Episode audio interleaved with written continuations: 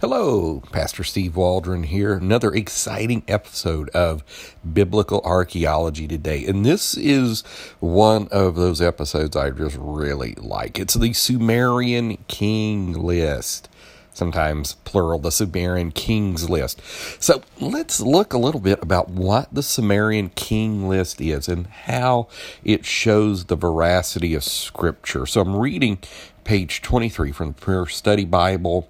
This is, I did the archaeological supplement for the Premier Study Bible, so this is just a little something I wrote for it. It says, dating to 2100 BC, this list names dozens of kings. The first 8 kings mentioned lived extraordinarily long lives, tens of thousands of years. After the first 8 names, it states, then the flood swept over. After this point, kings reigned for more normal amounts of time. While pagan exaggeration is evidence, the list corroborates the biblical account.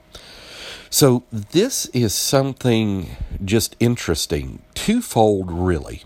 First of all, that before a flood swept over the world, people lived extraordinarily long periods of times. Now, this has traditionally been listed into the tens of thousands of years. I've got a list pulled up here that Alulim lived 8 sars, which was 28,800 years, or reigned. Alengar, 10 sars, 36,000 years. In Men Luana, 12 sars, 43,200. In Men Galana, 8 sars, 28,000. On and so forth. You could 18,600, 21,000, 28,800.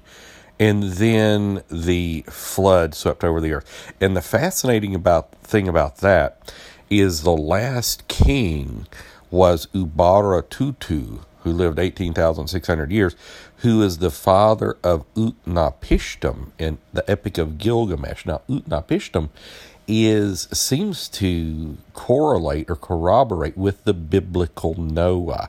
So it's like Noah's dad reigned.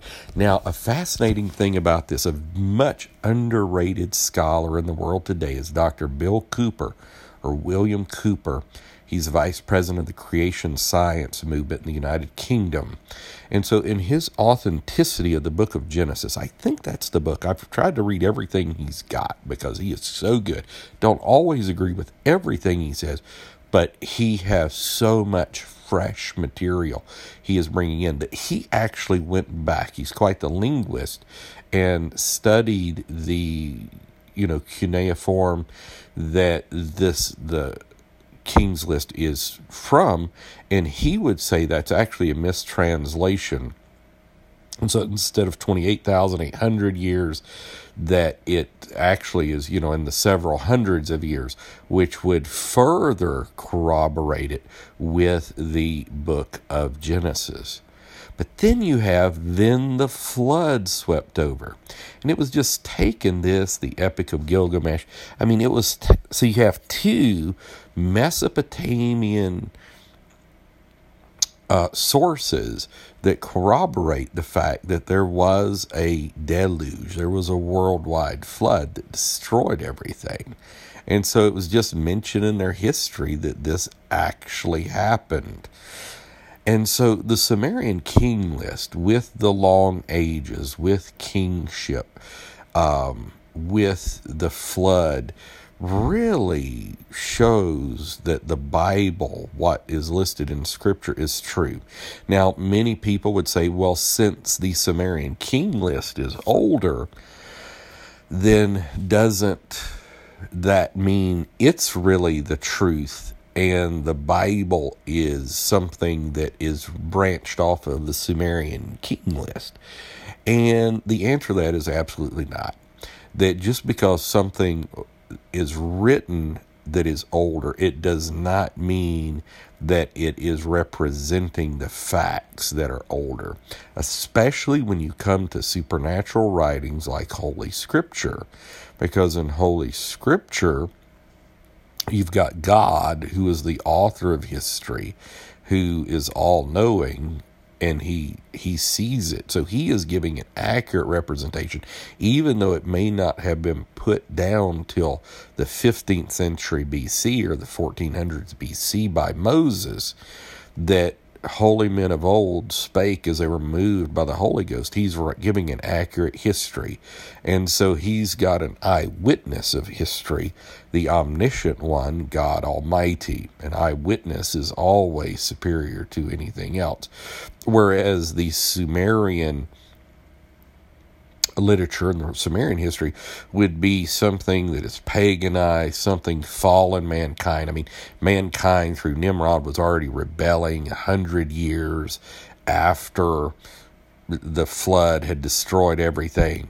And so obviously they're going to give a false view, but it's going to be echoes and echoing back shadows of the true event, which happened in Scripture.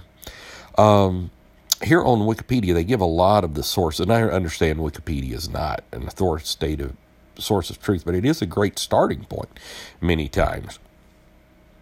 So it goes back to, there's some sources from 1817 BC, 1827 BC, 1712 BC, on and so forth, on down to 640 BC. And so it seems there's actually, 8. Looks like there's at least 8 different sources for this. Again, many of the dates are very early. And I did want to just read a little bit of under where it says the composition. Only one ruler listed is known to be female, the female tavern keeper, who alone accounts for the 3rd dynasty of Kish. The earliest listed ruler, whose historicity has been archaeologically verified, is in Megbargisi of Kish, 2600 BC. Reference to him and his successor, Aga of Kish, in the Epic of Gilgamesh, has led to speculation that Gilgamesh himself may have been a historical king of Uruk. 3 dynasties are absent from the list: the Larsa dynasty, the Isin dynasty, and the 2 dynasties of Lagash, which respectively preceded and ensued the Akkadian Empire. Also wanted to read to you a little bit, because it talks about the 1st dynasty of Kish, and then of Uruk, which in the Bible is Erech, E-R-E-C-H. And so you have other things on this king list that really show Scripture is true. You have the 1st dynasty of Ur mentioned in the king list. Well, who was from Ur but that great man of faith, Abraham? And so these are, again, just some Mari, like the Mari tablets. These, again, are just some corroboration with the scriptural narrative showing the Bible is absolutely true. The dynasty of Akkad, which is A-C-C-A-D in Scripture, but we know the Akkadian language, these type things. And so there's just so many things from the Sumerian king list, be it the flood, be it long ages, be it mentioning people, places, things that are mentioned in Scripture as well. Again, it just shows the historical attestation of Holy Writ. From its earliest pages, anything basically antediluvian or post-flood is confirmed in Scripture. So you can believe your Bible. And so we're just going to keep going. Biblical Archaeology Today. Hope you'll subscribe to the podcast, listen to the episode, share it with your friends. Also, look us up at newlifeofalbany.com or New Life of Albany on YouTube channel, Facebook page as well, New Life of Albany, Georgia. So God bless. We will talk with you later. Bye-bye.